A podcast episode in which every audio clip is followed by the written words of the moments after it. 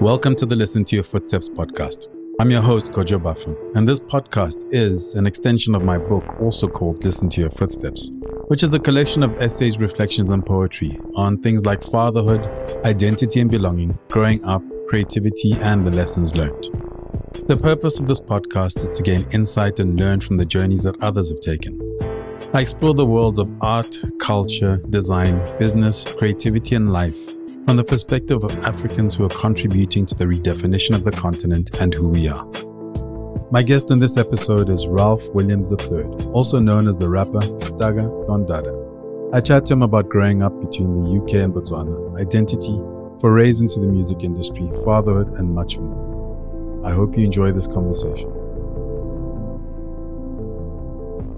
First of all, thank you for coming onto this um, agreeing to come on to have a Thanks chat. Thanks for having me. Thanks for having me, brother. So my standard, my standard um, opening question is: What did you want to be when you grow up? Whether you were five years old, ten years old, as a kid, what was the thing? Is like, okay, when I grow up, this is what I want to be. Um, you know, for me, it changed. I think when I was like, when I was about five, I can't remember what I was, what what it was, but there was a military parade that I saw on TV, 5 mm. or six, and I thought it would be kind of kind of cool. You know, when you're a kid and you're playing with the little soldiers with the green plastic soldiers yeah. in the street and stuff. You know, kids that grew up in the '80s. That's what we used to do. You know what I'm saying? so, I think the first thing, first thing that I remember wanting to be, and I didn't even really know why, but I just, I wanted, I think I wanted the power. So I wanted a gun. So I figured let me be a soldier.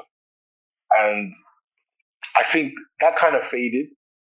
And then, um, yeah, there was a period where you know, my mom being a doctor, every, I mean, from I could talk, all I heard was, when are you going to be a doctor? When are you going to be a doctor like your mom? I was like, look, I don't want to be a doctor. Okay.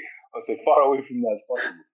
So that was like, um, that was around maybe from like five to seven. Because I was like five, I wanted to be a soldier. From like five to seven, I was toying with the idea.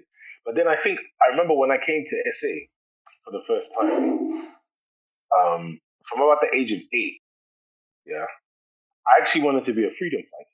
And I remember the reason, I remember the moment as well. Like when, you know, like growing up in England and then coming to SA, I mean, I came to when it was Jan Smuts. Yeah. 84. Yeah. With the non, non, eh, you weren't even black, you were non-white. Like, yeah. like, raw. Yeah. I didn't even know that. I could be a non-entity. I thought I was something, you know what I mean? So it wasn't even blacks and whites, it was non-whites. So I was like, wow, Yeah. that's deep. So I'm coming, I'm coming from England, like, you know, white country at that time, I wasn't even really aware too much of of, of, of, of race as how we understand it today, you know. Hmm. And, And yeah, you're I coming, remember and you're like coming, coming in there. and you're coming to South Africa, like so. You're not. Yes. You're not going. You're the not going first to. time.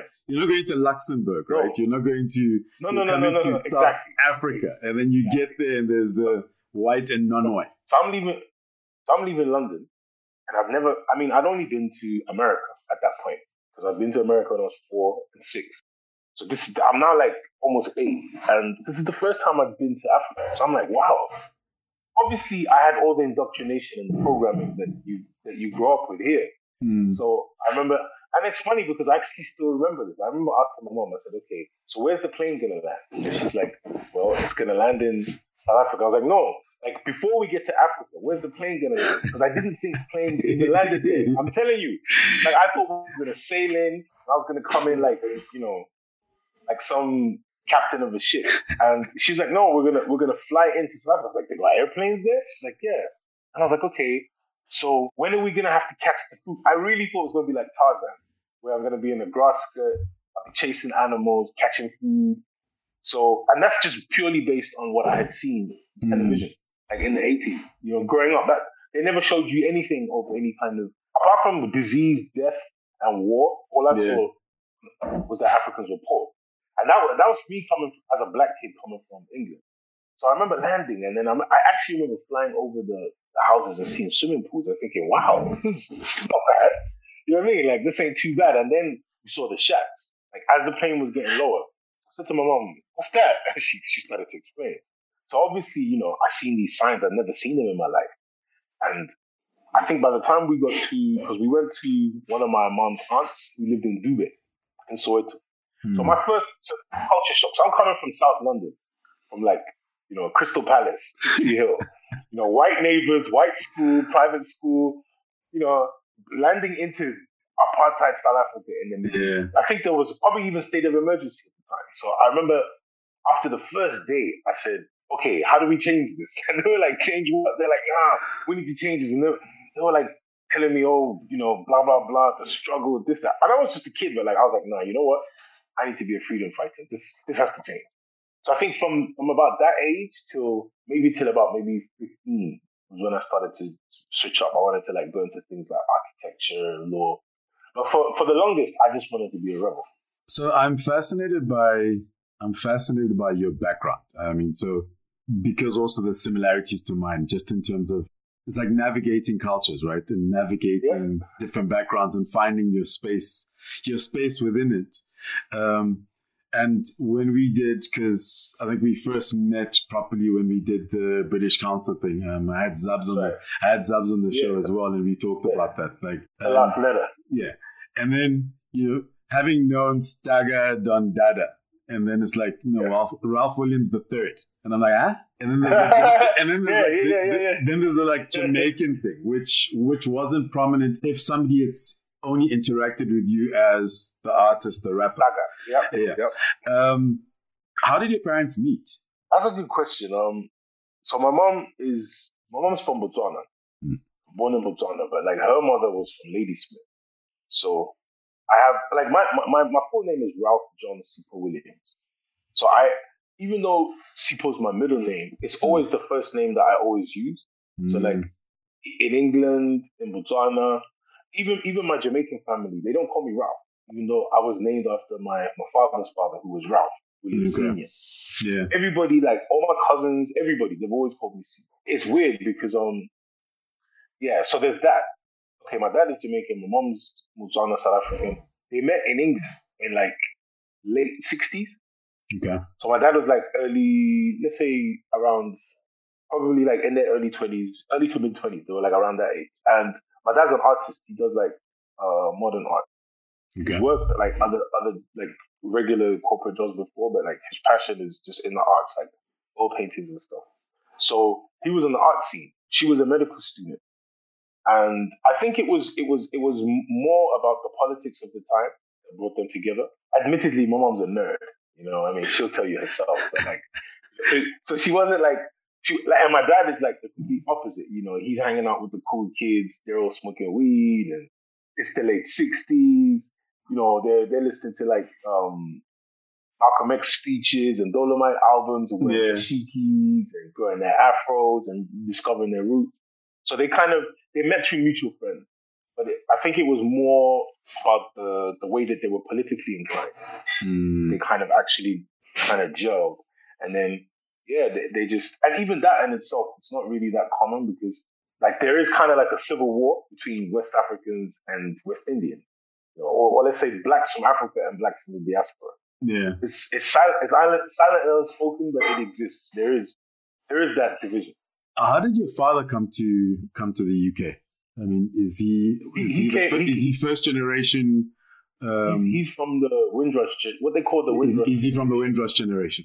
Yeah, yeah, yeah. He came in '56, so like, mm. but he was like uh, about five.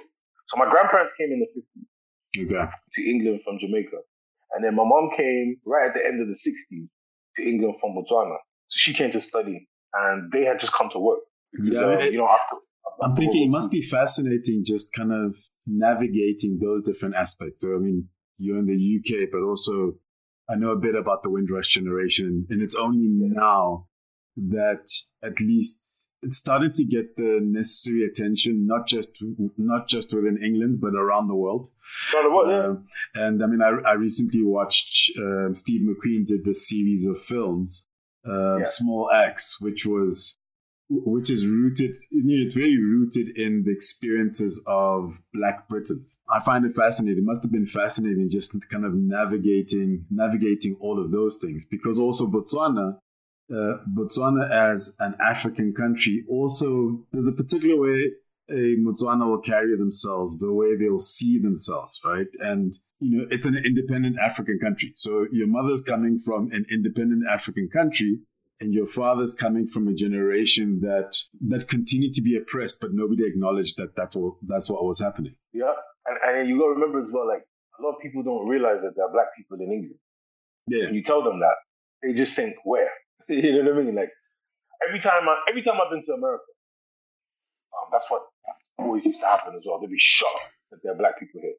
So I think it, it, it took a long time for and plus, I don't even think really black people have really made that much noise. And it, mm. like, with the, with the exception of a few, you know, but like that generation that you're talking about, like, um, my grandparents came to Brixton, so Brixton is like the Harlem of yeah. of of of, uh, of, of, of, of, of London. You know, it's like the Black Mecca.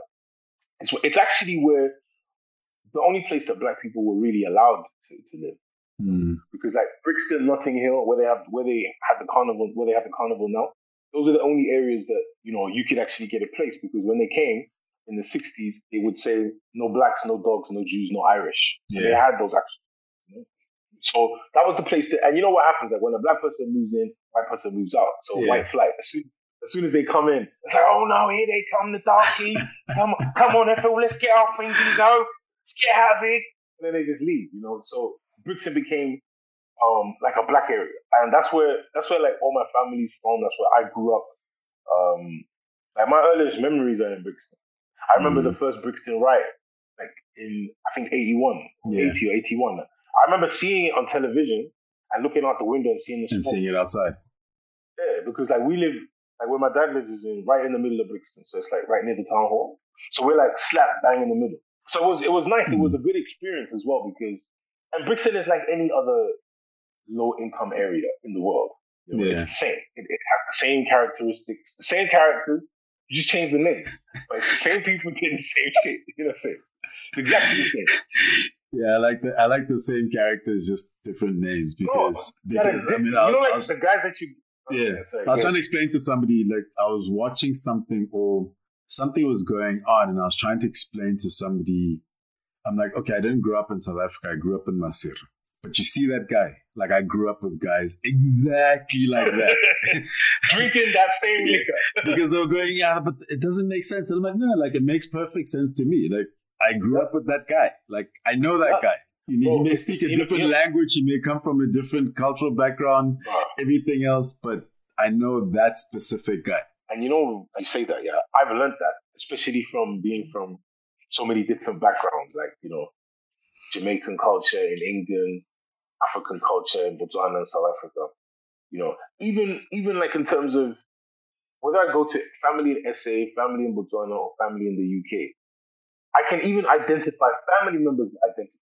Like there's there's that one uncle, you know what I mean? Who, he, he just does it with a Jamaican accent, with an English accent. You know what I mean? Or or, or cousin, yeah. or, or, or just somebody. You know what I mean? Or even like like like like in terms of like my dad's friends, there are guys who are exactly the same.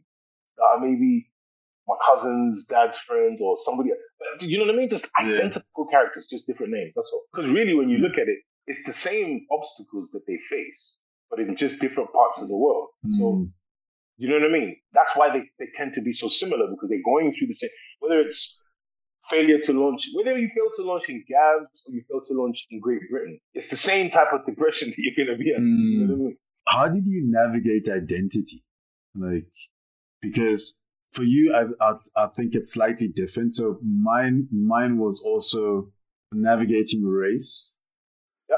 Because we're in a world that continues to look at, to look at, well, hold race up to the fore, especially in, for example, this country where um, people look at what you look like first before they engage with you. Um, and they tell you what they think you are yeah, based on yeah. how you look. But with you, it's, I mean, okay, it's black people, but it's, it is different cultures. And while there's overlap, there'll also be differences. And, and how, how do you then, how did you then navigate that process of kind of going, uh, as Sipho, as Stagga, as Ralph, this is who I am and and this is the path you know, I'm going to follow, taking into consideration all these different things, including hip hop, like including hip hop, because hip hop is another factor. Like if you if you're into hip hop in a particular in a particular era, that also forms part of your culture. You know, whether you like it or not, whether the Americans like it or not, right? Yes. I think that's a very good question because you know I'll be I'll be very candid. So I went to a private school called Oakfield Prep in um in London. So I started school there, and that's the only school I knew in the UK. Now I was living in what was Brixton. Now we have a Starbucks. We got mm. white people now, mm. money. You know, back then we had drug dealers, drug problems, and just it was just ghetto. It was it was the hood. People were afraid to go to Brixton. So I was living in essentially the hood and going to a private school. So like I would jump on a bus with my mom, go to school, and there'd be kids literally pulling up in Rolls Royces and Bentleys because it was a good school. Mm. But I was coming from the ghetto. So all the kids on my block, none of them went to private school. They all went to like what they call comprehensives and state school. Yeah. So for me, and there was a period where I remember, like, I think I was about six. The only time I've ever wanted to kind of change anything about me and I remember one time I was, it was after Tron came out. I Remember Tron? The movie? Yeah, yeah. It was after Tron came out. And I remember, and I think it was just after Diana, uh, Prince Charles and Diana as well. And so it was like a year after that. And I remember, um, so my mom tells the story a bit better, but she says I was watching TV and I was, I was doing this. And she was looking at me thinking, what is this child doing? And then she asked me like, what are you doing? I was like, no, I'm just, you know, just moving my hair out my face. obviously, I didn't have any hair in my face. You know what I'm saying? I had a little afro. And she's like, she's looking raw. You know, what's happening with this child? And then, and then she said, I said, um, Mom, I want to change my name. And she said, why? And I said, um, because I don't, I actually, when I was a kid as well, I thought that when you grew up and you turned 30, you became a prince. I thought everybody became a prince. So I was like, Prince, Principal wouldn't work. I wanted to be Prince, Prince Troy. And she was like, what? She's like, and I, I don't know why I came up with the name Troy, but it, I think it was, I don't know, I was just tripping. But anyway, at that age, I think even at the age of like maybe seven, six, seven, I knew I was black because I looked in the mirror, but mm. I didn't understand that I was black. You know what I mean? All my friends yeah. were white. Yeah. I went to a white school. Um, all my teachers were white. All my neighbors were white. It was only my mom's friend who lived in our build in our building because we lived um in our building like yeah, 71. So she lived like like maybe two like a uh, floor below. They were the only other black people. So I really didn't have, apart from my own family, who I still saw every weekend and whatnot. Yeah. I just didn't have contact with black people. So for a while, I think I was definitely more of a coconut. Like very, I was quite, you know, if you can, still, I don't yeah, even know if that's still yeah, I don't know if you can still use Yeah, like I get, I get it. But you, you know what I mean? Like I was very, and then it, it actually took for me going to Botswana to then really discover about culture. And then you see, herein comes the conflict because even in terms of being black African and being black Caribbean, there's, there's huge differences. You know what I mean? And understanding all of that, like I kind of understood Caribbean, and I think also like my parents split up. So when they split up, um, if if then like my mom had no contact at all with my dad, or if I had no contact at all with my with my family, like my my uh, my cousins, mm. um, my grandparents, I, I wouldn't have known anything about the culture. Yeah. But even though they split up, I still had, you know, like we're, we're, like okay, so we were living in Brixton and we moved to Gypsy Hill, but like my cousin, who's born same day as me, he's three years younger. He's like my dad's brother's son. He he lived literally walking distance. Okay. So I, I saw regularly. You know, I still saw my grandparents every weekend. And I still saw my dad as well, even though my parents were split up. So that kind of kept me in touch with it. But then I think when I came to Botswana and I was completely away from it, I, I was on, I would only be I would only go back like maybe every year, every eighteen months or so. Okay. So it would keep me kind of plugged in, but then I had to myself kind of you know learn, and I think I had to take that up on myself as well, just to kind of learn. And then at the same time, do you remember when I came to Botswana, I couldn't speak Setswana? Yeah, I mean, you, you, you, you, you've been taken out of, out yeah. of one environment and put smack into one that operates where it's like, uh, and then you know what the problem is? Oh man, exactly. You know? and you know what the problem is? The problem is like when I came from England, it was like, okay, here's this kid. So everybody was like, okay, he's not quote unquote colored, but he has this name, like because you know, like my first name is Ralph. So on the school notice board, yeah. would just say Ralph yeah. Williams. So they, they never actually used to write the sequel. So everybody used to think there'd be a white kid coming into class, and then I I I, I jumped you and it's like they're like, okay, he sounds English. He we can tell he's a black guy, but why don't you speak Setswana? So th- then there was that. Why you can't speak Setswana? And then, you know, trying to trying to make friends with people, and then like Mm. you, you have to, you know, there's a language barrier. So I had to get over quite a lot of things quite quickly and understand a lot of things quite quickly. But like, yeah, I think I think um it was difficult and identity wise, it took it took like maybe maybe like a year of being in Botswana. But then I was like, okay, now I'm fully with this. I'm fully with the culture. You know, I was eating pioneer, you know, eating all kind of hoju. I was deep into it. I was like head first. You know what I mean? I was like, let's go, let's do this. You know. But then I think also like it's like opportunity cost. Once you, the more you gain of one thing, the more you Mm. kind of forget or lose of the other. Yeah. So slowly it kind of replaced the the Englishness, you know, because I was very very English when I came. Like, you know, I was the type of kid that I would want like um, what's it called? Um, you know, like when you um, I think um, we used to call them toy uh, toy soldiers, where you where you dip like um, toast in like your boiled egg. Like I was super English. I was that English. Like where you know I cut my my like I was I was that kid. You know, so it, it took a while, but like yeah, and then you know it's funny you mentioned hip hop because that kind of that as well was like um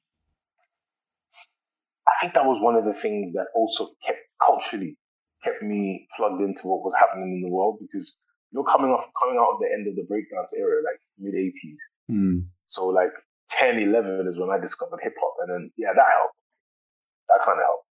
So the conversation that Zubz and I had um, was around this because because we all come from kind of a very similar generation, and and it's and also the countries around South Africa. We have a we have a shared experience when it comes to things like hip hop, because Yes. although although South Africa was totally isolated, I mean. Like with us in my school, Machabeng High School, uh, because we had kids from all over the world, we were getting our music from overseas, even though hip hop did not exist within South Africa. Like guys are coming back with tapes. Kids have parents who are diplomats, or you know, and they go overseas. Um, I mean, I used to go to Germany every year to visit, you know, our ship to visit relatives there. So Yeah. although we're living, you know, we're living down south, we we were getting this music and and kind of going through that going through that journey which is why I You always know- find that for our generation, like I said in the beginning, like hip hop is you know, in, in ways that I guess in ways that we recognize and don't recognize. It, it kind of became a part of like a part of who we were. So you know, if yeah. there's if there's the Setswana culture, if there's Basotho culture, if there's Jamaican culture, but you add on like hip hop. And you know, it's funny you mentioned that because I was saying to my son, I mean, my son turned 21 like Sunday. And, I, and like, you know, he listens to hip hop music and all that. And I said to him, I said, you guys are lucky because, you know, you can wait for a download or you can wait for midnight and get the new such and such. Sometimes we would know that an album dropped four months ago and, and the tape still hasn't been sent. You know what I mean? Like, I remember like I'd go to the book center in Gabs. Yeah, there's a place called Botswana Book Center. The magazines would be about six months, sometimes, a year. Like we'd, we'd be looking at Smash Hits magazines, yeah. uh, not all the ones from England, like Smash Hits and all that kind of stuff, and then Word Up, and then Yo, and then Right On. They would be old. They would be sometimes four. They would never be newer than three months out of date. Yeah. Never. So I- I had- I had a nothing, cousin- nothing was. Yeah, I had a cousin who used to tape Yo MTV raps for me, right? Onto onto that. video. Video, And, yeah, and then you get it, and then you get it like if you're lucky, you get it once a year for Yeah. for as, as as much as you could put onto one videotape. oh, this is exactly what I was explaining to my son that like things like Yo MTV raps, these are things we heard about. We used to want to see it, but you know, we didn't get it every week. And like Mm. it would literally be and then I remember sometimes people in America would send it and then they would have it would be recorded on the then you'd need a multi system. Then we'd have so we'd have the video. Now we gotta find someone with a multi system. yeah. It's like, come on, dog. This is hard work. We just want to listen to some music and vibe. You know what I mean? But it was hard. Like, I like even for me, I was lucky because I have I have people. You know, like like uh, I was introduced to hip hop by my father because he was a DJ. My father being an Mm. artist. So things like Eric B and Rakim paid him for all those albums I got from him. Uh, the NWA album. uh, things like Schoolly D, BDP, Yeah. Fuji Rap. I used to listen to all of that stuff. Like, because what he used to do, he'd put on an album and then paint. He'd, he'd you know, get the easel out, put the, the, the canvas on the easel, and then he'd maybe like play America's Most Wanted, and it was all vinyl. Uh, and let that and let that that kind of inspire So him in be- terms of his yes. painting. Yes. So that's what he always used to do. So sometimes he would play like a whole album and not paint anything and just sketch. Or he'd just be listening to the music, then he'd start painting. So I listened, that's how I heard a lot of music. And plus, um, before that, like when, when my parents were still, still together and we were living in Brixton, because he was a DJ, there was records all over the house, like literally, just records everywhere. So I would listen to, so it sounds like a message. I heard them play in my house. You know what I mean? Yeah. hip hop was not something that I discovered at school or through a friend. I literally discovered it at home. I was listening to all of that at home. I was I was heavy into breakdance. Um, I used to be pretty good as well. Like, and that's kind of like how I got into it. And then from the breakdance, because I was listening to hip hop music from the days of like Nucleus, Jam on it. Yeah. Yeah. But as a as, I was, a actually, I was actually listening to that recently. like it's Okay. a dope track. it is. I mean, like, how can you not? How can you not just boom, boom, boom, boom? You gotta get into it. Not. Yeah, like there's something wrong with you if you can't, you know. So things like that, things like Beat Street, you know, Wild Style. I watched all of those things when I was a kid, Mm. and and and and for me, it was um, and plus I think for me as well with hip hop music because, you know, like I think you only realize how white the world is when you get older because you don't realize you just think it's just the world, you know. Yeah. Father Christmas, everything being very Eurocentric or Western or, or, or Western. Yeah. You don't think that there's, you know, even to the point where when, when when I came to South Africa and we were watching things that were dubbed, like you know, uh, remember when they when they had um, what was it like Six Million Dollar Man was Demand man van style. Yeah. yeah, and like and like they had like basically everything was dubbed. So it's like it wasn't even like, hey, we can shoot our own stories and tell our own stories. It's let's just get somebody to just dub something Yeah. that comes from somewhere Yeah. else. You know what I mean? So that's the kind of level that everything was on. And you only realize just how uh, Eurocentric everything is until you get a little bit older. So for me, the hip hop as well was a way to kind of escape from the world that I lived in that was very hardcore, you know. Mm. And and plus, like you know, you mentioned Yo MTV raps. For me, it was about the fashion because I, I, I would learn about new sneakers from either watching uh, basketball games or watching rap videos, or like I don't know if you remember, like you remember like um on, on the Cosby Show even, like Yeah. in Theo's room, Yeah. he'd usually have poster, like a Public Enemy poster, or he'd always be wearing fresh sneakers, and he'd be always listening to something. So I watched a lot of um, American culture for that. Like I watch, I used to watch movies just to see what sneakers people were wearing, or watch music videos just because that was my super obsession as well, like the sneakers. Which still And- it still is, no? Hard, and like the fashion as well. Like, and you know what it is? I just love them because I think, and, and part of it was was as well, like like you said, you know, identity. You're Mm. trying to find yourself. You want to be good at something. So I was never really good at sports, and I knew I was never going to be, you know, a super super athlete. But I was good at putting things together. Like I could put clothes together, and I could put outfits together, and I knew that, you know, and I learned this very quickly as well because I was coming from a country where I couldn't speak the language. To, to be accepted by kids, you need to be cool. You need to either be Mm. strong, cool. So unless you can knock everyone out or make everyone laugh, you need to be the guy who people want to hang around. It's either they fear you or they want to hang around you. And if you got cool things, people like you. So I learned that from young that if you have cool toys, if you have cool sneakers, from very, very young, I've, I've been rocking sneakers like from very, very young. Yeah, it's Because I kind interesting. yeah. I mean, it's interesting because I mean, when you say that, like, I think of so after high school, I went to Germany, and and I am by and large an introvert, and it's Yeah. very it's genuinely uncomfortable for me in new spaces. Although as, I- as Yeah. I've grown older, I learn I know how to navigate it now, right? Um, but because I was a sprinter, and the first thing I did when I landed, literally two days after I landed, I joined an athletics club. Uh, and, and so already I was able to build a small community around myself because we were training five days a week. And then Yeah. during spring and summer, you're in, you know, you're running every two weeks. So you're, you in a way, you're forced to really start to interact with each other because you see each other all the time. Yeah. And, and plus, I mean, I'm sure doing that, you had a certain amount of credit and credibility Mm. because you're good at doing something.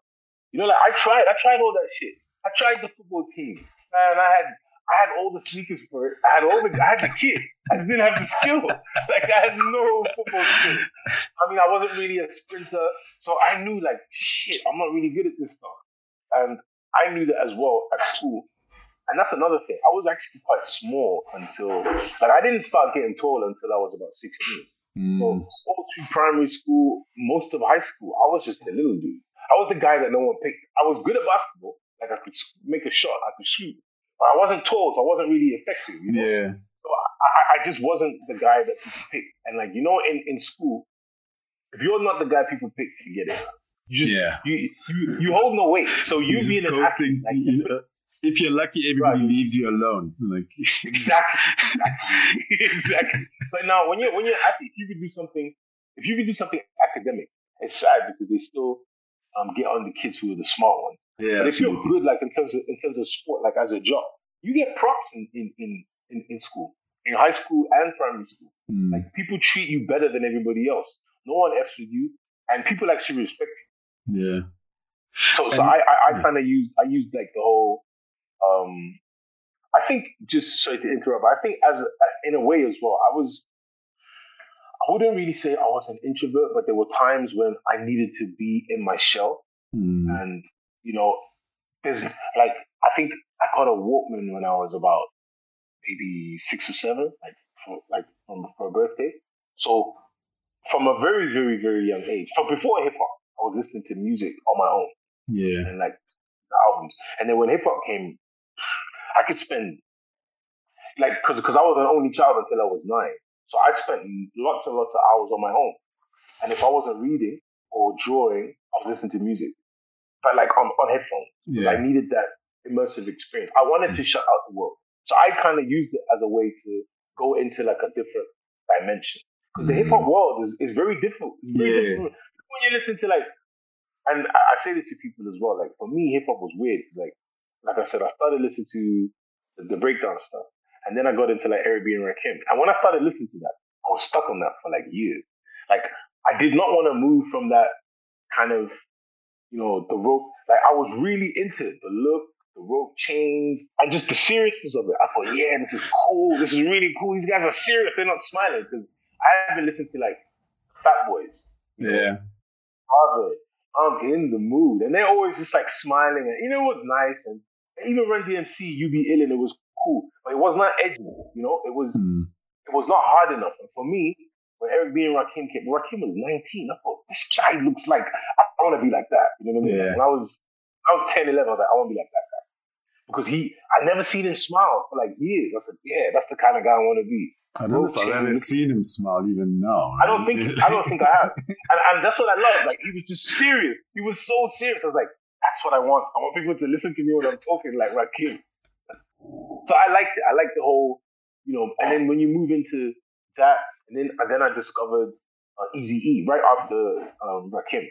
Like a friend of mine had, he had the, he actually had a um um some video. Like we weren't easy. We had it on video. Mm. And then and then somebody sent him the album and we couldn't believe it. Like, wow, what is this? So it's like you, you discover all these subcultures and new worlds. That's why I liked it. When did you start rapping? Like, when did you? When did all of this kind of culminate in? Okay, do you know what? Actually, I'm Rapping. going to. I'm going to go and create music. I, I mean, never so- ever ever I mean, ever. the, like the route I took, I still just love music and I listen to a lot of music all the time, every day. So Yep. you know, the, the close, the closest my, you know, the closest my thing is, is kind of call it not necessarily a music critic, but like I'm a music lover of multiple genres. Even when I started writing poetry, I try to write some, you know, I try to write some rap lyrics, but those are the days of to the hip, the hop, the hippity hip hip, the hop. Like, the minute we started transitioning out of that, I was like, okay, that's a step too far for me. this is not for me. Yeah. um, you know, it's funny because I never ever ever wanted to be a rapper. and it all happened by accident. It was not. It was, it was not part of the plan. I wanted to be a DJ, and um, I started DJing. Let's say when I was about thirteen. Like my, so my cousin, my cousin Julian, he's like my dad's younger brother's son. So he, me and him, same same born same day, three years apart. Mm. And he he was a DJ, like, but he was into dancehall, like strictly. You got it. He'd be playing like Terror Fabulous, Ninjaman, all that good misogynistic, homophobic 80s dancehall. You know, like yeah. the good old, we're killing all the men, taking all the women, and that's that. Like that kind of real ignorant dancehall. So he, he came up in that era. And then we used to play, he had a little sound. So he kind of taught me like the basics. And then I kind of learned a bit more from another friend of mine called the Cell Phillips. And he, this is like when I was about maybe, so my cousin told me when I was about 13, and maybe by 18 when I now when I was now back living in England. I came back to England. I left Botswana. I was about eight, nine. And then I came back to England. And was 17, like to live. So in between, I had been coming for holidays, right? But then I kind of I learned how to DJ when I was about 17, 18, and I wanted to be a DJ. So you know that that was my that was my uh, thing. I mean, I had never really written a rap. I think I had but you know, like even when I started to record what was going to become my album, which originally was just a demo, I had only written one rap in my life, and I'd never been in a studio. And I had this one rap that I used to just use over and over and over. You know, like when you have that one nice pair of shoes and you just yeah, yeah. Shoes just, that was me and my little one rap, and like I had this one little rap, but like you know, I DJed even when I was at university, like because I, I went to uni here, and I was DJing at uni, and I was DJing in central London. And I thought, yeah, I'm gonna be this big DJ. I'm not gonna finish F this degree. You know, I told my mom I'm gonna make it. I don't need this degree bullshit. Of course, I was wrong. So I had to go back and finish. But yeah, like I think with rapping, it was just an accident. So Bizarre was the reason why I ended up actually recording an album because. So in about 1997, when I was still at uni, we we tried to call Death Row. So this is just after Tupac died. Not mm. just after, but like a few months after Tupac died. So he would call um, the, the death row office, and this is before Google. Still to this day, I don't know how this Negro got the number for that. He had the number. So we would go to his dad's office in Gabs. So like basically when I was in England, okay, so when I've lived in England and when I've lived in Botswana, I've always been going to the other place for holiday. So like okay. every year. So so when I came back to live in England, this was like ninety three. So from ninety three till let's say 2003 when I dropped the album. So every year I'd, I'd be back now here. No, sorry, in over there, like in Botswana, yeah. Yeah, of it. So during one of these sessions, um, Bisa was like, "Look, I got the death row number." I'm like, "How?" He's like, I "Don't even ask." So we used to go to his dad's office, take the key. That day, his dad didn't even know R.I.P. So he we used to just run up the bill, man, like for hours and hours talking to these people. So one day they were like, because he called so many times, they were like, is that Bisal? He's like, yeah, like, in first name basis. we, called it like, I think every day for like maybe three weeks. Every single day. At the same time. And they'd be like, where y'all calling from? We're in Africa. Damn. What time is it? And then, you know, slowly but surely, they're human beings. So you build a rapport with the person. Yeah. They're gonna show they're gonna show their human side. And we said, look, you can see that we're serious. Can we just speak to someone? They're like, okay, look, Suge's in jail. Um, but you can speak to Roy. So Roy Tesfaye was like one of the guys. I can't remember what his actual role was, but his name's Roy Tesfaye. So we spoke to him for like another week, and then he put us on to Sharitha, who was Suge wife. So we spoke to Sharitha a couple of times, and she said, "Listen." So at the time, she was managing Snoop, all of them. She said, "Listen, come to Death Row and come and see us, and then we'll talk about your proposal." And we didn't have no money, yeah. so that's where the dream, the dream started. So it was like, you know, when we did that, I was like, you know what? We didn't get to death row, but we did manage to speak to Suge's wife, and we told her what we wanted to do. And they were impressed because we said, look, we've got this concept called Ties with My People. We wanna we think that the only way that we can bridge the gap between Africans and Africans and, and, and, and black people in the diaspora is through music, because music is culture. Mm-hmm. Music is language. Music is spiritual communication. And you know, that's why music is used in rituals. That's why music has been used before before it became sold and before it became electronic and mass produced and popular, music was music is used when you learn. Yeah. You know, A B C D E F G. You cannot you cannot have life without music. whether it's people being born or people people dying. So we knew that we would be able to use music to actually reach over. But we did this in 1997. I still have it, and it was Bissau, and it's even got Skizzo's. I don't even I can't even remember how got roped into it, but we wrote this we wrote this proposal and we faxed it to them, and they were like, "Yeah, this is great. Come." They had no money, so this is like maybe 97, 97, 98. No, 97 because it was like a few months after Tupac. So then eventually, um, I fast forward like maybe 2001, four years later now. So Bissau, very persistent character. He manages to secure. This is like he was probably maybe like 25. He managed to secure the first uh, distribution deal for cellular phones in Botswana. So there's a company called Mascom in Botswana, which is now mm, owned by. I know Mascom, yeah. Yeah, you know Mascom, yeah. So they're like Mascom was the first cellular company in Botswana.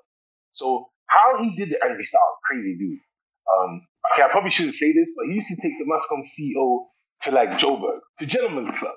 Okay, I said it. and I think he built a rapport with the guy to say, listen, I'm gonna do you a dude. Let's you know, let's hang. And like because he tried to get the deal, they were like, nah, you're too young, you're not gonna be able to handle this, you don't know what you're talking about. He's like, look, I can do it.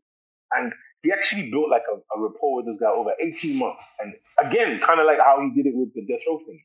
And then eventually they said, okay, cool, we'll give you the deal, but you need a guarantor. So he went back, um, got a guarantor, and then the rest was history because then he became the first mass um, distributor of phones and credit. So if you bought um, a Mascom scratch card in the Botswana from 2001 to 2006, you bought it from us. Like this, mm. the whole country was buying scratch cards from us. So all the all the BMs that you see in the video that that, that I dropped, that, that was bought with scratch card money, and also um what's it called? We had public phones because at the time there was no cell phone. Yeah. So they, they came out they came out with um you know like the public phones that have uh, uh like the car battery, the, mobile. Yeah. Yeah. Yeah. They, we used to call them adondos. I don't know what they call them in uh, in, in SA, but but basically, you used to come in, pull out your one pula, make your phone call, and then you go. So those M3s, those X5s, those are bought one pula at a time. Like literally, the money came in a bucket at a time. It came in like waterfalls, like like you know, it came in hundreds and thousands and millions at a go, but it was literally one buck at a time that we did. Mm.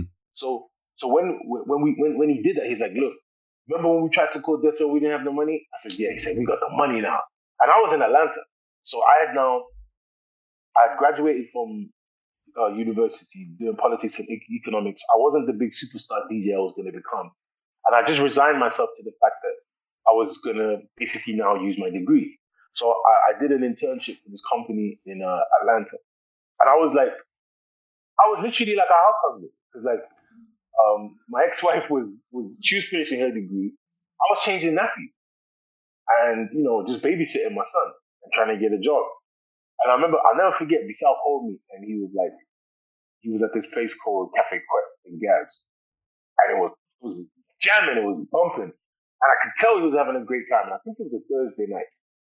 And then he said, nigga, what are you doing? I bet you changing nappies right now. And I was literally, I literally had the phone on my, I was like this. Yeah. And I had the damn nappy and I thought, bastard. And I was changing the nappy. And he goes, come, come now. And I was like, listen.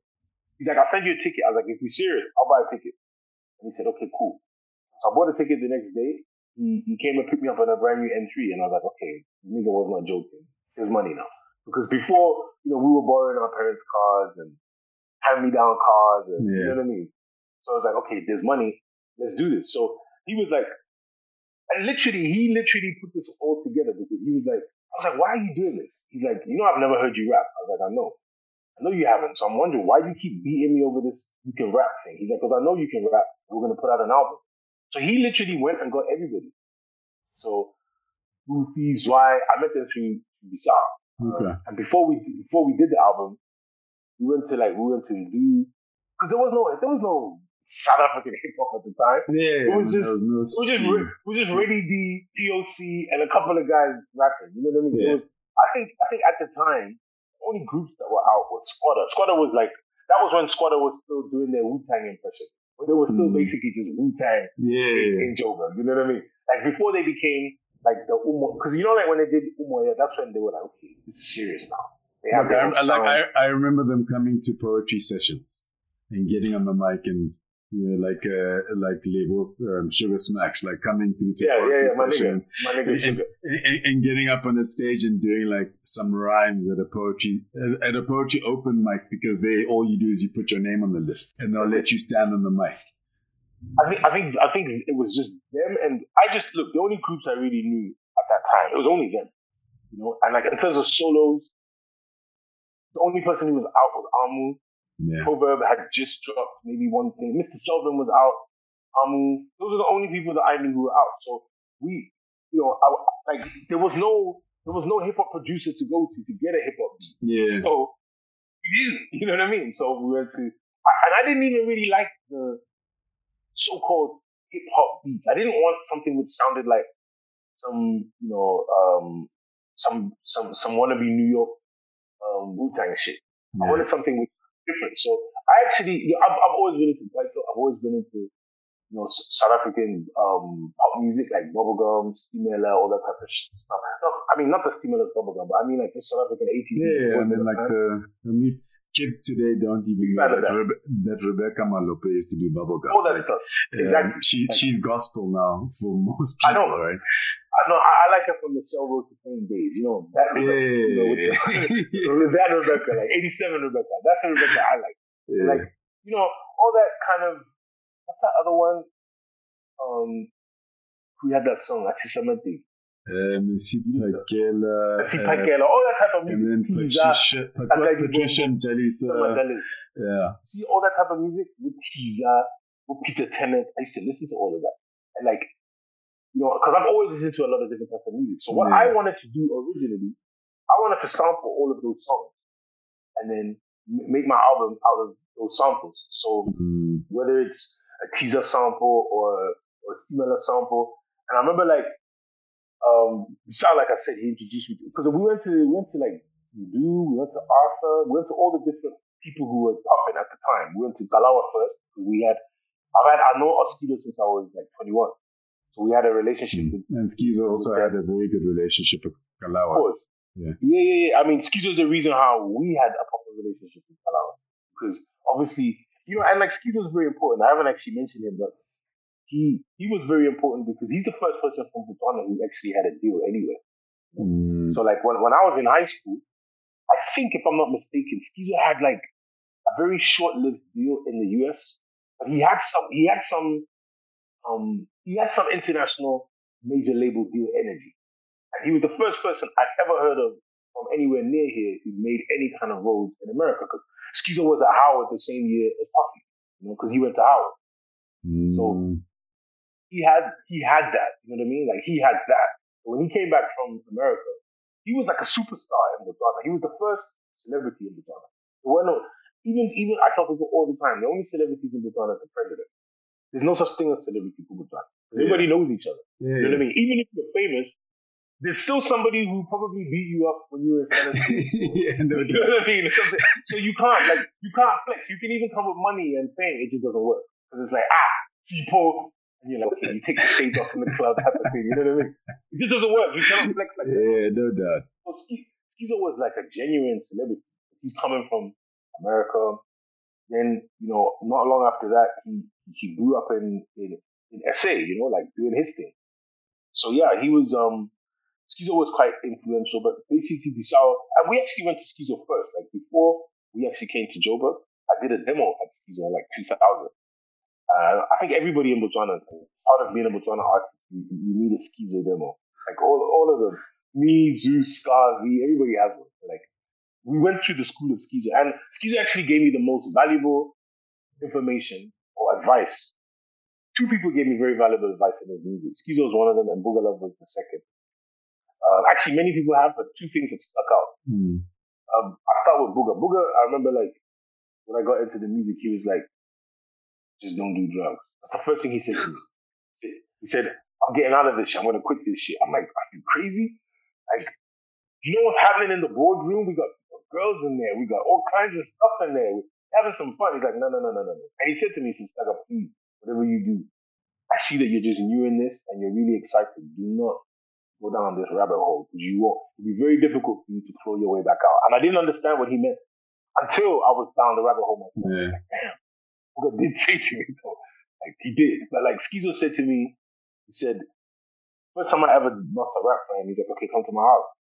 So this is around the time when me and Bisal were calling um, Death Row, like, like 97, end of 97. And cause I'm just kind of jumping back and forth, but I did this rap. So I thought it was the greatest rap in the world. And it was pretty good. Like it flowed really well. The, the, the rap that I told you, the, the one rap that I had. One rap, yeah. One rap. So he said, yeah, I'm done. That's okay. But, um, what's the hook? I'm like, huh? like, what's the hook? I'm like, what do you mean what's the hook? We're going to get a chick to sing it. He goes, listen, no one remembers all that tipper, tipper, tipper, tipper in your verse. He goes, when you listen to a song for the first time, you don't remember all that tipper, tipper, tipper, tipper, tipper. People remember the hook. That's why it's called the hook. So I'm go and write a hook. I'm like, fuck this nigga, man. I just dropped him some bars. He's telling me about hook. You, he's an old man. I'm pissed. And I remember saying, thinking, doesn't he know we're just gonna find some chick to sing the hook? But then it's only afterwards that I realized what he was saying. He was like, look, then I thought about what he said. I thought, but the nigga does have a point. Like he's, when you listen to a song, you don't remember the whole verse. You remember whether the verse touched you or not, but you don't remember any of the words. You Yeah. remember the flow. You do remember the hook. And he said that's why it's called the hook. You need to start with the hook first. And I used that formula for writing songs after that. And I never, ever, ever, like I, I, cause what I used to do, I used to think I could write a rhyme and go into the studio and make it fit the track. And that's actually not how you're supposed to do it. You're supposed to listen to the music and then come up with something that fits the melody or at least your syncopation has to be, you know what I mean, in tune. Yeah, Sometimes when you yeah. listen to songs, you can tell that this person is using a rhyme that was not written for this song. It's like trying to put on a, a tailored suit that wasn't measured for you. You know what I mean? It's not to fit. So I, I kind of realized what he was saying that hook, and the hook is the most important. And like, yeah, I thought it was ironic that I just thought he was just talking shit. Yeah, it was definitely one of the best pieces of advice I'd ever been given. But yeah, so we we eventually ended up working with Zwai and Goofy. That was like that on its own deserves a a movie. Yeah, Just yeah, a- yeah. a movie on its own. Well, each one of them de- deserves their own donkey and movie, but My bro, like, and, and I, I'm actually working on that uh, as a sideman, but like that in itself was just one hell of an experience. And you know, like I said, I, I did for them the one rap that I had, the rap that I did for Ski, the rap that I used to bust at all, all the time when people used to say that. I rapped for Zwai and Goofy, and they're like, "Yo, that's actually pretty good. Um, let's let's record it." I was like, "Okay," and then I remember so so so like so this is like Bisal had brought me to, to find them, and like this is this is after he said to me, you know, are you changing diapers? And I said yes. I jumped on a plane a week later. He comes and picks me up from the airport, brand new M3. A few days later, we're in Joburg. So this is like Christmas 2021, um, 2001, Yeah. December. Um, and yeah, I met I met these dudes. I think I came. Did I come? It was either over Christmas or over that festive period. And yeah, there were some wild boys at the time. I mean, they're still like, I mean, they're, they're not as wild anymore, but like, yeah, they were wild. You know, it took about three days just just for us to find them. We were like, okay, we're in Joburg. They appeared three days later, like Yeah. like Lissi. We had to blow like Lissi, like three days later in a cloud of smoke. And imagine we had to we had the guy's house for three days waiting for him. It's like, yeah, yeah, I'm coming. Like, "God, Are these guys ever gonna come? And like, you know, yeah, I started recording, and even that, like, I hadn't told him that, like, before, because we, we were doing all this stuff at his at his studio in his house in Morningside. So this is at his, uh, his, his, his um, place in Morningside. Now, I never told the man that I'd never been in the studio in my life.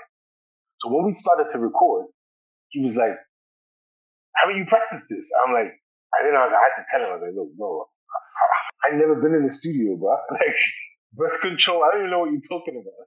I, I, you know, I didn't know anything about punching in or dropping it, and he had to literally drop me in, almost like word by word, Mm. and like that was like the song that we did. But then by the time that we recorded like um the rest of it, I was doing one take, and I was like, because I developed as I was doing, because I'd literally never, never, never been in the studio. You are listening to the Listen to Your Footsteps podcast, a podcast in which I chat to Africans from a cross section of society and sectors, including art, culture, design, business, and creativity, to name a few. I delve into their journeys, the decisions they've taken to get to where they are, how they do what they do, and everything in between. Essentially, we go wherever the conversation takes us. Do you see yourself? I know I'm kind of jumping also, but do you see yourself as an artist? Um, because because I mean, you you came out right, and yeah. You released. How many albums did you release? Was it two? I'd say one officially. Because okay. the second one, I, I I put it out like as a, as, as a promo. I didn't put it out on Sony. Okay. On Sony, I, I put out one. So you come out with one album. Um, we then hear about this rapper called Stagga Don Dada from Botswana. And then it feels like you go back to, you now go to the, back to the UK and kind of like disappear or just kind of drop in your career. And yeah. you, and, and you, you know the and like you're saying earlier, like as we get older, we start to realize certain things, right? So when you're younger, you view for many, it's like we view having released an album, being in TV, being on radio as the pinnacle, right? Yeah. Um, and then all of a sudden, like all you're doing is just repeating, like repeating and rinsing. I mean, it's the, yeah. we also come from an era where it's not like the kids today where you know, a Danny Glover will be a conceptual rapper, a series writer, an actor, director, like all of these things all at the same time, and it's all right. Like it makes hmm. perfect sense. Why did you then go back and what did you do once you disappeared from at least our view? Where, where others, would, other, others would be like, yeah, Stagga f- fell off, right? Because no, you know what it is, and, and like you know, I I um I was one of those people I didn't see a person, I would say the same thing. Um, you know, it's almost like um, kind of like when I when I met Zwai, because like obviously I grew up listening to TKZ, you know. So when I met Zwai, this is like 2001. This is two years after. It's almost like three years after the TKZ Family album. Mm. So they hmm. were at the tail the tail end of the TKZ yeah. experience. You know, it was it was basically dying, and for me, it's two things. Number one, I got into music really late. Like, I, I, I, I recorded in 2002.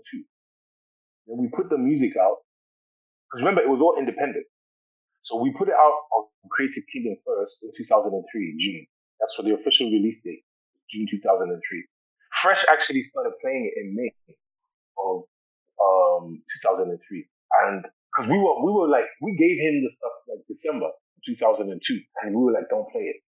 And like, you know, Fresh is our boy. We're cool with Fresh. Yeah. Um, he's from Botswana. We know him very well. And he just said, listen, you guys are wasting time. I'm playing this shit. And he just, he just started to play it. Cause like, we were like, nah, wait. And he's like, nope, I'm not waiting no more. So he started playing Roll With Me. That's my favorite song. And that's the song that Goofy produced. But Goofy produced three tracks. But when he did that, as soon as Fresh started playing Roll With Me, my phone started to ring. Like from that from that day that he played it on his show, I, I started getting booking. And I had I had been booked before. Like I was getting bookings before I, I even was on radio because I was I'm, i was managed by Sipho Dlamini, who's now CEO of Universal. Yeah, I know Sipho. Yeah. yeah, you know Sipho. Yeah, and he actually co-produced half of the EP. So half of it was produced by Zwai and half of it was produced by Sipho and a guy called Mike China from Cape Town. And there's a couple of things. Number one, it was all independent. So we did everything. We paid for all of that. The video, the cars, music. It was not like no one gave us a check and said, "Hey, go and do this." We did that ourselves. We A and R'd it. We we chose everything. So mm. what you see, what you see, and what you hear is our like nobody said, "Hey, okay." We had internal arguments because like I'm coming from England where I, I you know I, I was wearing like Moschino, Versace, Dolce Gabbana. Niggas is wearing Fubu. Yeah. And like, you know, I'm, I'm all down for, for supporting black business, but I don't, I'm never, I was never into Fubu. None of that shit. I was like, listen, you guys stay there with your Fubu. I don't, look, black power and all the rest of it. My shit's Italian, I'm sorry. I'm from England. I'm Eurofit. I'm not wearing this baggy bullshit that you guys are wearing. You look crazy. I'm not gonna wear none of that shit. So we had arguments about that, about my image. There was big arguments about that. And they were like, okay, at least look a bit more athletic. So that's why I came out with the headband and mm. tracksuit stuff. Anybody who knows me knows I never never wore a headband in my life. You know what I mean? Like what for? I'm not no athlete. not running anywhere. Yeah. I never joined the gym. You know what I mean? they had me in headbands and shit.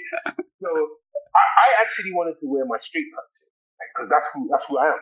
Mm. They were like, nah, no one will understand it here. I'm like, look, no one has ever understood it here. Because people used to diss me for that. Because like, I was wearing Moschino in the mid '90s, and they were, when they were calling it Moschino, like, why are you wearing tight shit? I'm like, because I like it. You know what I mean? Nah, wear baggy shit. I'm like, no. So I, I used to rock, I used to dress like that when I used to sit down. So that that was the only thing that we thought about. But in terms of how you saw me and what you heard, that was all. None of that was controlled by any yeah. label or powers that be. So once, and this is the thing which I didn't like. So we spent like a lot of money on that. Like it cost about maybe the video cost two hundred grand. The the album cost maybe another two hundred.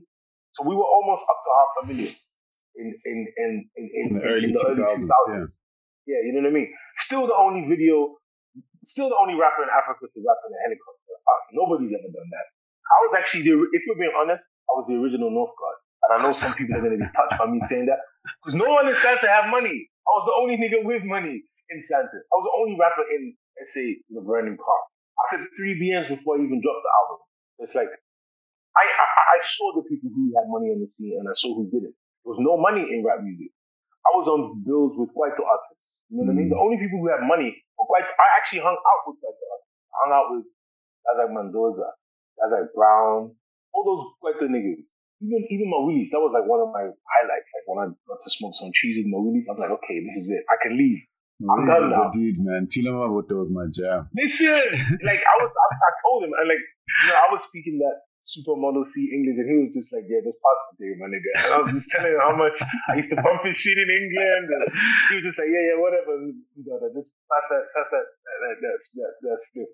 So I kind of saw a couple of things at that time, which for me, I was like, so it's like I said, it took a while just to put it out because we were doing it independently. Yeah? So it came out June 2003. We got a national release in oh, in April of 2004. This is after we shot the video. Hmm. Because mm. I recorded in 2002, end of 2002. We shot the video in December 2000, no, November, December 2003. So the music had not been put out. You know, we, so I sat on that, what became the album for a whole year, just playing it in fucking Sandton, driving around, meeting different people, people telling me how great it was, but like, hey, when is this thing going to come out? And it actually started to get bootleg heavily on the street. And, um, X, Malcolm X, you know Malcolm? Yeah, well, I don't know him personally, but I know of him. Yeah, so he he actually came to Botswana, and he only told me this later. That I said, "Why did you come to Botswana trying to sign me?" He came to try and sign me for EMI. He said EMI wanted to sign you because Malcolm had heard in a combi. I, had a song on my on my first CD called Be Black. Like me personally, I wanted to make the whole thing militant and just talking a whole lot of militant shit. And they were like, "Listen, you cannot be coming out wearing tight jeans, talk about militant shit. No one's gonna buy that shit. Okay? You can't come in here dressed in Italian designer shit, talking on some pro black nonsense. Nah, it's not gonna work. So they said, okay. So I, I recorded like a, a, few, and they let me put one on the EP. But he heard that song, song called Be Black. He said he heard it in a combi. And he stopped the guy and he said, who is this? And he said, oh, it's some guy. Apparently he's from Botswana, but it was a bootleg of it. Just like a burnt copy of it. It was being burnt, like basically from December 2002 to 2003 June when we dropped it.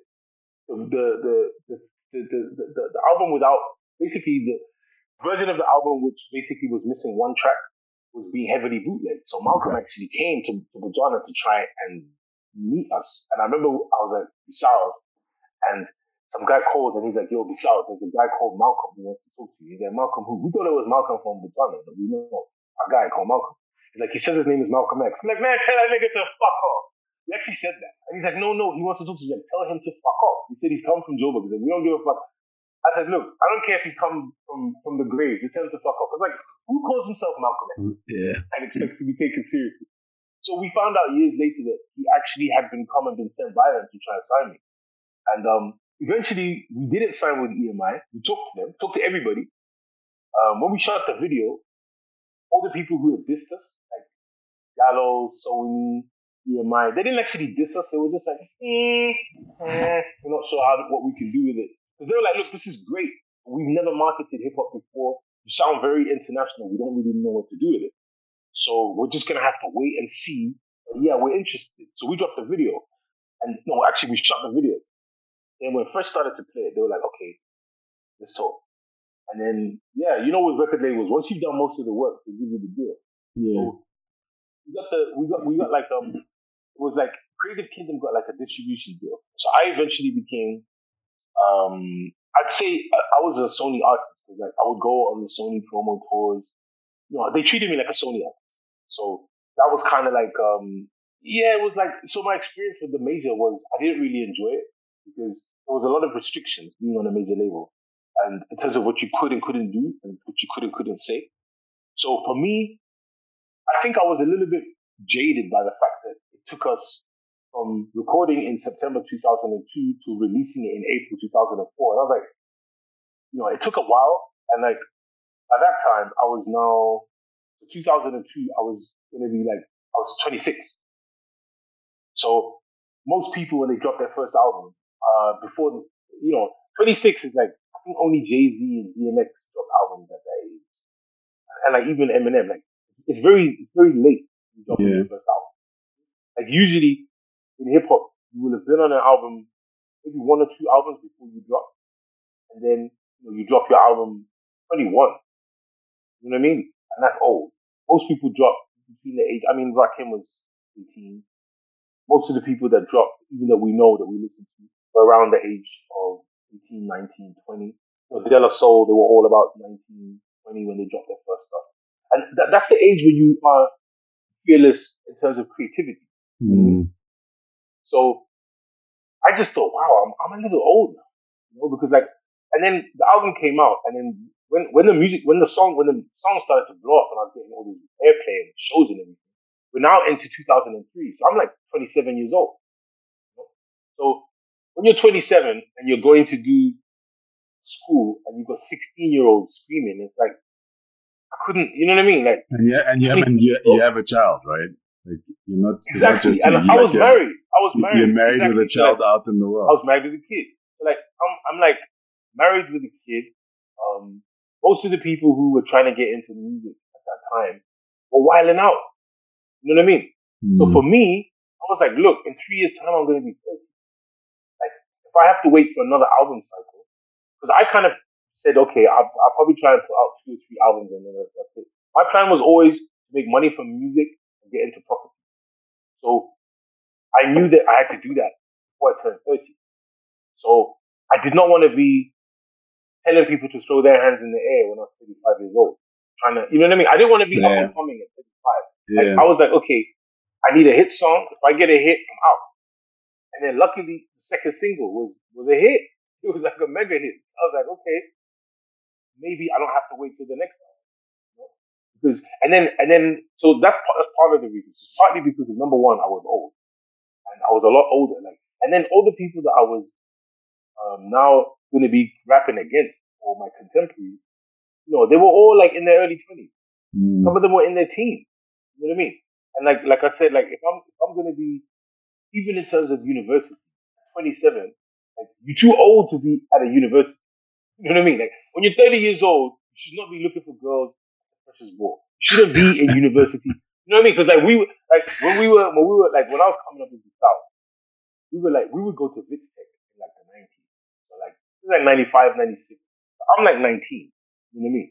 So yes, I could go to Vitech at the age of 19, 20, 21. When you're over 25, what are you doing? What are you Yeah. doing going to university? Looking for university. You know, that's, that's, that's, that's pedo shit. And like, you definitely cannot be in your 20s entertaining. Cause all the people, the only people who scream at the shows, kids. Grown women Mhm. don't scream. They, you know, they'll scream from the back. They're not gonna come to the front and scream from the front. The people screaming from the front are kids. Let's face it. You have to Yeah. be like between um, high school and just starting college. Nobody doing a PhD is at the front of any concert screaming for anybody. Okay, no one. And no one in their third year is screaming for anybody either. It's only people in the first year and second year.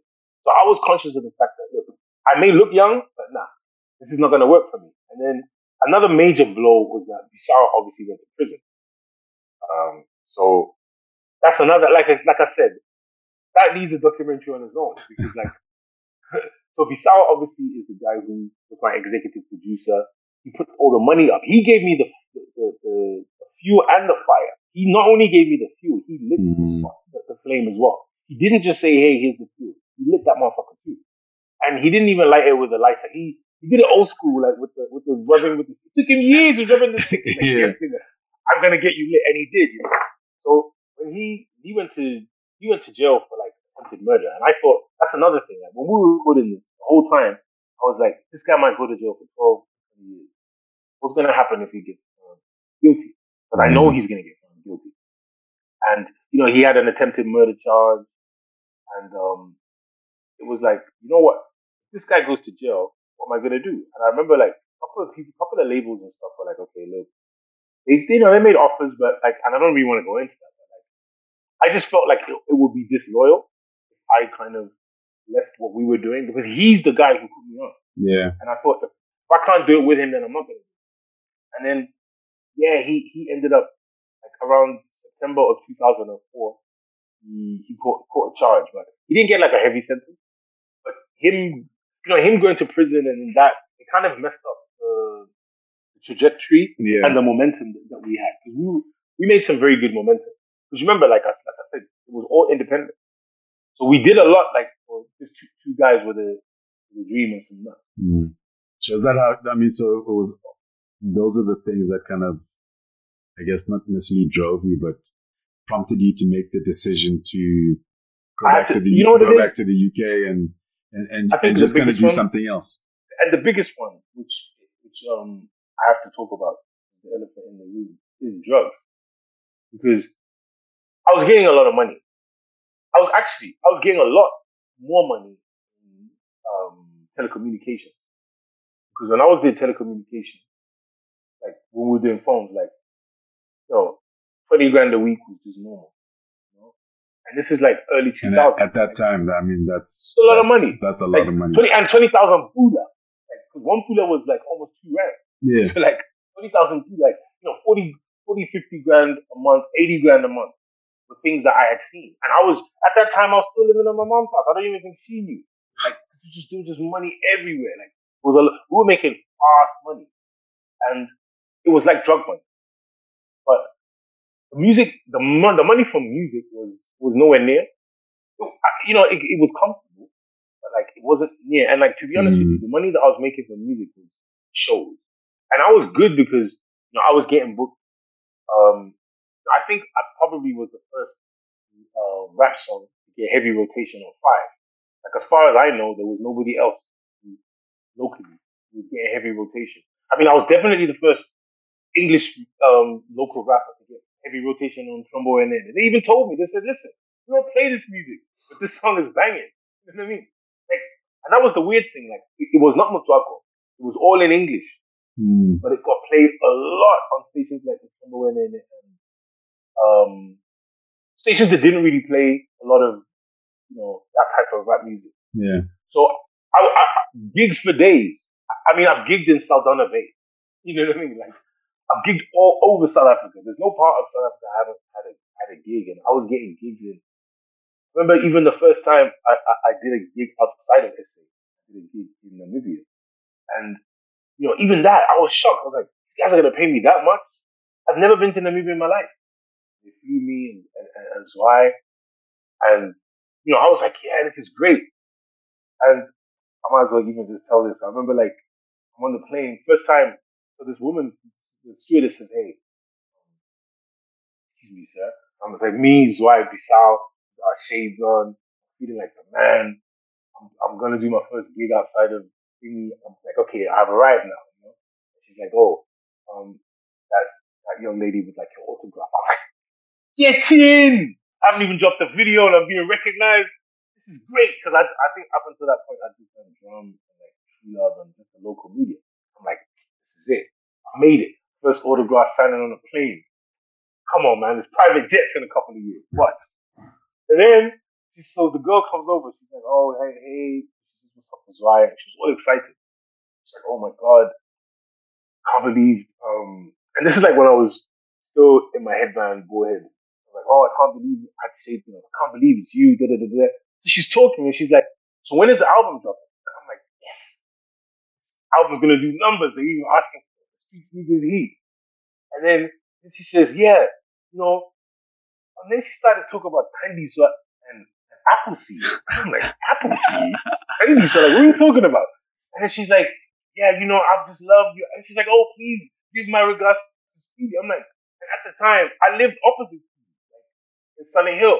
Like, but she thought you were stoned. I'm like, and I said to Swag, I said, mm. and he, so I just went, wait, this right stone. Nobody knows who Tiger is right now, but they will soon. Bro, I, I actually wrote the S and the T, and I paused. I had to do it. And I just put O A N first photograph I signed, I signed it as Stone. It's like that was like one of my, and that was like one of the moments like you know that that's part of why you like it because mm. you want that recognition. But then, to be hundred percent honest, there was a lot of drugs in the, in the music game, and I was always like very anti um, hard drugs, you know, like from from England, and you know, I mean, I smoke and I smoke even up, up until up until that point. But then, you know, you you experiment. You hang. You know when you hang out in new places, you mm. hang out in new spaces, you adapt. You start doing new things. Yeah. And that's the only that's the only downside. You you you you, you acquire new circles. New circles means new people. New people means new pastimes. That means new habits. So things that you initially frowned upon, you see them and you're like, damn, okay, well, he he's got his car. He seems to be, and you don't know how many months behind on their payment. Yeah, yeah. You know what I mean? You're like, I just dropped him at his crib, and you know, looks okay, and you don't know that the guy hasn't paid his bond in about, and the guy with the car hasn't paid his car. Like, sheriff is looking for that car. You know what I mean? And I think it's it's it's so easy. Well, it was for me anyway. Kind of get, I didn't, and that's the thing, I didn't get super caught up, but I did get caught up a little bit mm. the whole celebrity thing. And then with, with that came drugs, and with drugs came experimenting. And then there was a time when I kind of felt that, okay, now I'm overdoing it. And I remember Malcolm, Malcolm, because he hates anything to do with alcohol, any type of drug. And he was like, gangster, because he stutters. He's like, Alicia, I told you stop this drug shit. And we used to have arguments all the time. You know, he'd be like, no, smoking too much weed, and I know you fucking them up with all kinds of other drugs, blah, blah, blah, blah, blah. And he was like one of the people who would always say to me, stay away from this shit, because he was my publicist. Mm. And, um, you know, other people are like, especially when you're making money, people want you to do that because you pay for it. And, you know, the crazy thing about being in entertainment as well is that I think for the first year, I didn't touch any. And then it gets to the point where you can only do so many gigs in a night. And only, you can only drink so much free Jack Daniels yeah. before, you know, when you get to the third gig, you're, you're, you're, you're really stirring your feet. Mm. And then, and, and, and, and, you know, that's kind of like how I got And then after a while, I just kind of realized that, yo, this is, you know, like, it's kind of like that, um, what's his name lyric? Um, Damian Marley from once in a blue moon to once in a blue sky. And that's mm. when you know that, mm. okay, this is now, you're losing yourself. Because you see what happens is, your, the circle that, are, that is around you completely changes. And now you start, you actually, you kind of, it's almost like you shed your skin. So your old skin, which is of the people that you know that are safe, that protect you, you discard that shit. Now you want this new wild world where it's like, you know, it's, it's like it's nocturnal. It's it's all yeah. kinds of shit. You know what I mean? So that's what and, happens. And, and I think it applies to it applies to any environment because so yes. you know, like when I went into so I went into rehab, but when I went into rehab, I cut out certain people. But in yeah. cutting those people out was realizing that these people had been part of my life for like the last two years when I was getting into into drugs. So they they came with the drug. So the minute I left the drug, it's like actually they you know under normal circumstances these people would have never really, been, really been part of my life because that was that was the only unifier, right? And and now I oh. sit and I go, there's people. Some of those people I have, haven't seen in 20 years, right? Yeah. In 20 years, where there's, there are people who were there before, maybe during, and now after, those are my people because they're still a part of my life. But you see what you said is it, it, that's exactly it. And it's funny because like um you you realize that, you know, and like you see it and then and then I said to myself as well, um, I kind of knew like I was very well aware what was going on. You know what I mean? It wasn't like, oh, why is this happening? What's going on? Like I knew Yeah. I knew I knew how I put myself in that position. So I said to myself, you know what? This is not gonna work.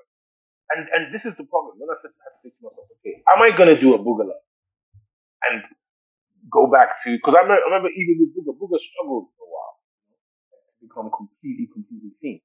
Because like, you know, there was a time when me and him were living in the same complex.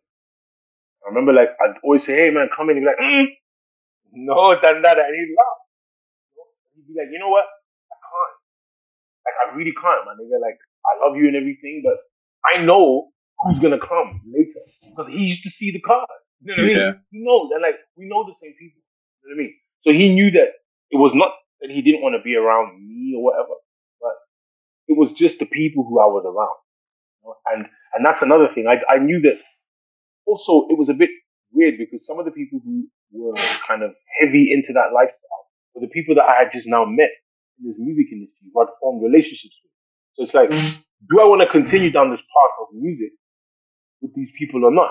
And you know, a person would think, oh yeah, but it's easy. You just find new people. It's not that easy just to say, okay, I'm gonna, I'm gonna just find new people. You know what I mean? And like, it would really literally mean cutting off people who, someone who I've just met and Yeah. You have to be wanted, deliberate. I wanted to. Like you have to Exactly. be deliberate about it. It can't. It can't be a. Uh, let me do X, Y, Z, and hopefully, and and hopefully I can drift away like that.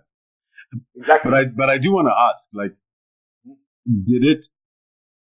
Was it made easier by the fact that you had something that a lot of people didn't have, which was which was an outlet that was literally a different country.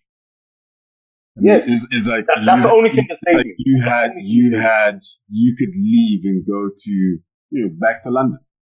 Yeah, you know what I tried to do? When I realized that it was becoming a bit of a problem, um, I tried to go back to Botswana. Not briefly, but like I just tried to like just duck out. You know, I still have my place in Joburg and whatever. But I said, look, you know what? Maybe I need to.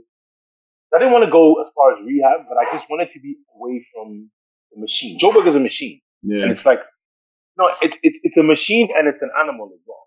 And if you're, and it's weird because coming from London, you'd think, hey, you're coming from London. Hey, Joburg can swallow up anybody. You could be coming from Lesotho, Limpopo, or London. It will swallow you because Joburg is like that. And you need to understand. And Joburg in the early 2000s, man, was different. And like, I think as well, at that time, like, it was such a word. I can't even. I don't even know what word. What, what, it was so different from anything I'd ever experienced. You know, and I had been, I had experienced so much in my life. But it was a very new experience for me. And then I think that outlet it really did help because I thought to myself, okay, if I'm gonna kick, you know, get off these drugs, I need to be out of this whole scene completely. So I did go to England, tried out, and I remember when I came back. Um, that's when I started to work on my second album. And I remember that that festival. I was with Goofy. We went to a party, and I, I tweeted about it the other day. And I was just drinking juice. This chick was just like, "Yeah, so how long you been on ARVs?" Excuse me. And she's like, "Yeah, you're. It's festive. You're drinking juice. Okay, you know, you, you probably got AIDS. No big deal. There's no stigma anymore." I'm like, Mm. really? Like, I'm just drinking juice because I don't want to, you know. At first, she, she thought I had alcohol in my juice. Then I said, no, it's juice. And it took like 20 minutes of me having to explain why I chose not to drink. And I didn't want to say to her, do you know what? I'm not drinking because drinking triggers all kinds of shit. So I don't want to trigger that. And I know that alcohol for me is my gateway. Like, I'm, I'm very happy doing, I'm very happy like smoking trees or whatever. But if, you know, with some people, if you drink alcohol, it's it's just a mess. So Mm. I didn't want to drink alcohol because I knew that if I drink alcohol, holes are going to be made. So don't drink. So, you know what I mean? And then it was like, now I'm having to justify why I'm not drinking. This is hard work. So and that's the pressure that you get in SA. Like, yeah. Like if you say to a person like, "Hey, I don't want to drink," and people forget that some people they don't drink because maybe they grew up in a house where their father was beating their mom. I mean, that didn't happen to me, but maybe alcohol has those triggers. You know what I mean? So it's like people shouldn't force people to drink, thinking that everybody needs to be drunk to enjoy themselves. Well, look, I believe that South Africa has a collective drinking problem. Um, oh, big time, and, big and, time. And, and we see it all the time. So, I mean, I, I still drink, but after rehab, I, I became like, I didn't drink for 10 months and yeah. I drink for the enjoyment of what I'm drinking. So like I will get home, pour myself a whiskey and chill and, you know, drink that. And then once, once I'm done with it, like I go to bed. Like I'm not yeah. trying to finish a bottle. So, and, and I very really actually drink when I'm out of the house. And okay. you find like it blows people's minds. But fortunately also I'm 49 years old now. Like I really don't care what you think. Like, um, I actually have, I actually do not care, you know, so it's, it's easier, it's easier to live like that, but it's taking me all of these years. Um, so as we wind, let's start to wind down because I think we could go on forever. Oh, for sure. What, I mean, what's, what does your life look like now? Like what's, what does your life look like now? What are your priorities and, and that sort of stuff? I mean, it's very different. Um, so, so, okay. So basically, when I came out, uh, the scene, so besides in prison, I'm trying to dry myself out in England. And then I said, okay, look, I've made a bit of money. Let me try and throw this into property. So I did. So I managed to get that going. And that's kind of like what I was doing for from around 2006 to 9. I mean, it took three years to build it because, um, first of all, it was not, not funded by the bank. Mm-hmm. So I, I got a couple of investors and a partner and I tried my first property like venture. It was like six apartments. Um, after that, went on to build houses, sold them. So I got into that and then was managing property. Sure, where was this? This is in Botswana. Okay. In Botswana. So like, I came to England, right out of it, and then went back to Botswana and then just decided, you know what, let me just do the property. Mm. So got into that. At the same time as when I was doing that, I was recording the second album. But I think by that time, I had now like crossed the 30 mark. You know, I was like 30 at that point. And you know, it's not that look, music is never gonna go away from passion. Like yeah. it was not something that I was interested in doing like that anymore. I wanted to, and like my son was getting older. You know what I mean? Mm. And like I, I just wanted to do things that I felt were just more serious. And so I did that, got into that um, commercial, and and I mean residential first, then commercial, and you know I did that for a number of years. Then came came back to came back to the UK again. I have a partner who, okay, I'm jumping around. So before, in between that, like I've always been doing music related stuff. So I, I started to manage my um my brother's band. My, my brother was in a, an indie band for Young Hearts. This is in in England now. So I came back to England after I finished, after I got the property set up, um, came back to the UK, started messing with my brother's band. So I, I actually started a management company. I managed him and a couple of other artists. So I started working with a guy called Carlos Pimentel, who is a lawyer. He's a lawyer. He used to be at Loud Records, and he he, used to manage the Beatnuts. Yeah. And he was DJ Khaled, DJ Khaled's first lawyer. So we tried to do a couple of different ventures. Um, I tried to bring Busta Rhymes, tried to bring a couple of people. Uh, it was a bit difficult to get the buy-in from people in Botswana. And then, you know, there's a couple of different things that we tried to do. And then eventually, what we started to do um, most recently was what, what I'm doing currently now, which is a, a documentary project um, on on an athlete from Botswana called Nigel mm. Amos. Yeah. He was the favorite for the gold at Tokyo. So we're we're in the middle of wrapping up the first half of this documentary, but we you know we're going to do the second part of his. I've lined up a few other documentaries, like I mentioned, I want to do one on, I actually want to do one on TKZ. And I want to do the TKZ story, talk about them as individuals, them as a group, the impact that they had. Um, you know, I have a few more documentary projects lined up because that's the kind of direction that I want to go in now. Um, but yeah, that's, that's the kind of route I took. I got more into uh, the actual business. Because like I said, I did economics and politics at uni. Never really wanted to be a politician. But I thought I would get more into the business side of it. So I actually spent my time from like maybe 06 to let's say 012, 13, 14, around there, just in different business ventures.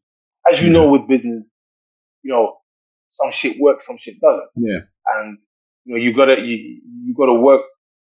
You have to work until you get the formula right. Until you know what's right and what's not working. So that's kind of like what I did. And I mean, like now presently, I'm still in the property, still in the creative world in terms of and now in terms of production. And I think more recently, like in the last maybe two years, I've gotten into cryptocurrency. Okay. And being So that's father. that's where. Oh no, that's always been. That's always been like. So, so yeah, that's my day to day. Like um, I'm not married anymore. We're divorced. But like my son basically came to live with me when he was 14. okay. So, but from from like maybe the age of five, between five and 14, he was not living with me. He was with his mom, and you know he came over here. So he's he's in the third year of uni now. So he's so I've been living with him since he was 14, and then my my daughters they've been living with me since let's 2016. So, So yeah. I'm just like a like full time single dad now. and, and full time taxi. Oh yeah, Because I, I mean, that's referee, that, taxi, yeah. chef. you know what I mean? Like all kinds of things. Bodyguard. So so yeah, like in terms of creative wise, I'm always gonna be a creative. I, I mean I still do like my brother like like I mentioned, I used to manage his band. He his band um disbanded and he randomly got signed by ASAP Rocky. Just one night just doing random things in England. Up into this guy. He didn't even know who he was. Went to the studio. Remember he called me like, I met this guy from America from Rocky something. Didn't even know who he was. Like a week later, Rocky's got him in a studio with like Kanye West and Kim Kardashian and like recording some songs from, from his album and he knew who they were, but he didn't Yeah. know who ASAP Rocky was. So, you know, even with that, like I, I I've always been around when people are doing creative things. You know? So like when my brother was doing stuff, I was like just as their manager, just in the back. You know, we were Mhm. one time we were at Abbey Road and they were recording stuff.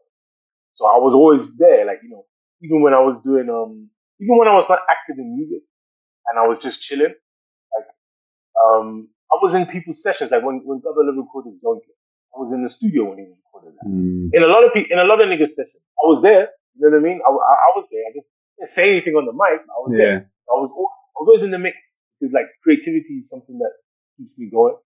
And it's always something that I'm always going to be around. Well, thank you very much. Thank you, it's, thank you, it's my good. It's good catching up. Like, it, it, it's weird. Like, I guess it's weird how this this world that we live in works, right? Uh, Oh. Because because what will happen is that you will bump into somebody, you interact with somebody, and then you don't actually physically see each other. So I have friends, like I have people I consider friends, where I'm like I've actually only met them like twice, like Yes, yeah, yeah, but yeah. because because because of because of the world we're living in now, you kind of you if you're at least if you're conscious of it, you find a way of connecting and building and, and getting an understanding of what how every you know how we're each wired and what resonates and what doesn't resonate and and yeah then we have conversations like this where it's like we hung out for like a week I know. we hung out And for you a know- week you know what's funny? Like, I, I actually was to mention that because I'm coming to, you know, like shooting this documentary has been quite difficult, obviously because of COVID. Hmm. So a lot of it has been remote. So I actually, um, I have to come and finish off some of the interviews. So I am actually going to be in SA. So we need to go out for a whiskey. I'm going to be Right. down there. I was supposed to have been there, um, what's the date? I was supposed to have been there 19th of last month. okay but um, I didn't because of the whole, you know, like COVID restrictions, which is crazy. Now that they've lifted everything, I'm actually looking to come down. I'm gonna be in SA, so I'm I'm gonna be there before November. right But cool. um, I'm gonna, I'm gonna, I'm gonna come down to. I have to finish um the first part because there's just a couple more interviews that we need to do, and then I'm gonna start doing. And actually, I'd like to interview you for that, like in terms of because you're a guy who you know you. I could ask you questions about like in terms of like like the impact of like you know Phalafala at Halloween like, for you, Hmm. the young man. Like when those albums came out? Like, how did they impact you? Because that's that's kind of like mostly what the documentary is going to be about, like the legacy of what, they did. You know, so we're going to start that. Yeah, so yeah, get, um, because to get the three of them aligned is is another. I mean, I've I've, I've, tried to do it for a couple of things, and, and I know other guys have tried to do it for a couple of things, and it's just like actually just talk to each one individually. Like it's like no, what I'm gonna do. Like no, I'm actually gonna do. It's funny that you say that because, and I'm gonna get a lot of the guys, other guys who were there. Yeah. You know, guys who were there, like not on the mic, but just in the studio. Yeah. Those are the guys who tell you. You know, if I ask people about about Zwai or or, or Buga or any of them about each other, yeah. they're gonna give me bullshit answers. Yeah. You know that, and I, and I know them.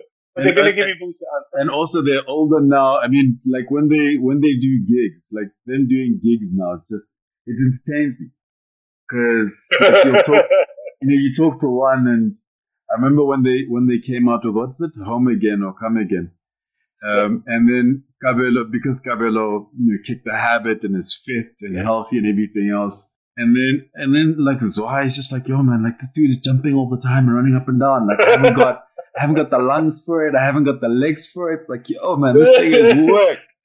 I know. I try, I try to get them to, when I had, um, so when I was at Kaya, one of the things that I was trying to do there was they wanted me to do a, a documentary in Kwaito. Uh, and so I looked at it, because initially years ago, I wanted to write a, actually, I actually wanted to write a book on it. And because I'm a writer, so like that's easy in my mind. But what we then decided to do was I roped in Wandi in Zimande, DJ Wandi, to to work with me on the stuff. So what we started doing was literally in interviewing individuals, and the idea was then we could actually turn it into a series, a series like a forty-five minute. Uh, we could take the audio and make it a podcast. We could take the video and you know do cutaways and make it you know make it something. And we interviewed three people, no four people. We interviewed Stu. Uh, I was trying to get TKZee. Eventually, I just interviewed Zwai because because Zwai, I could just go. I mean, our kids, uh, our kids, our kids were born together and are growing up together. So like our kids, to him, I was just like, yo, man, this is what I'm doing. Come through. And then I interviewed um, uh, and then Wandi interviewed Ishmael.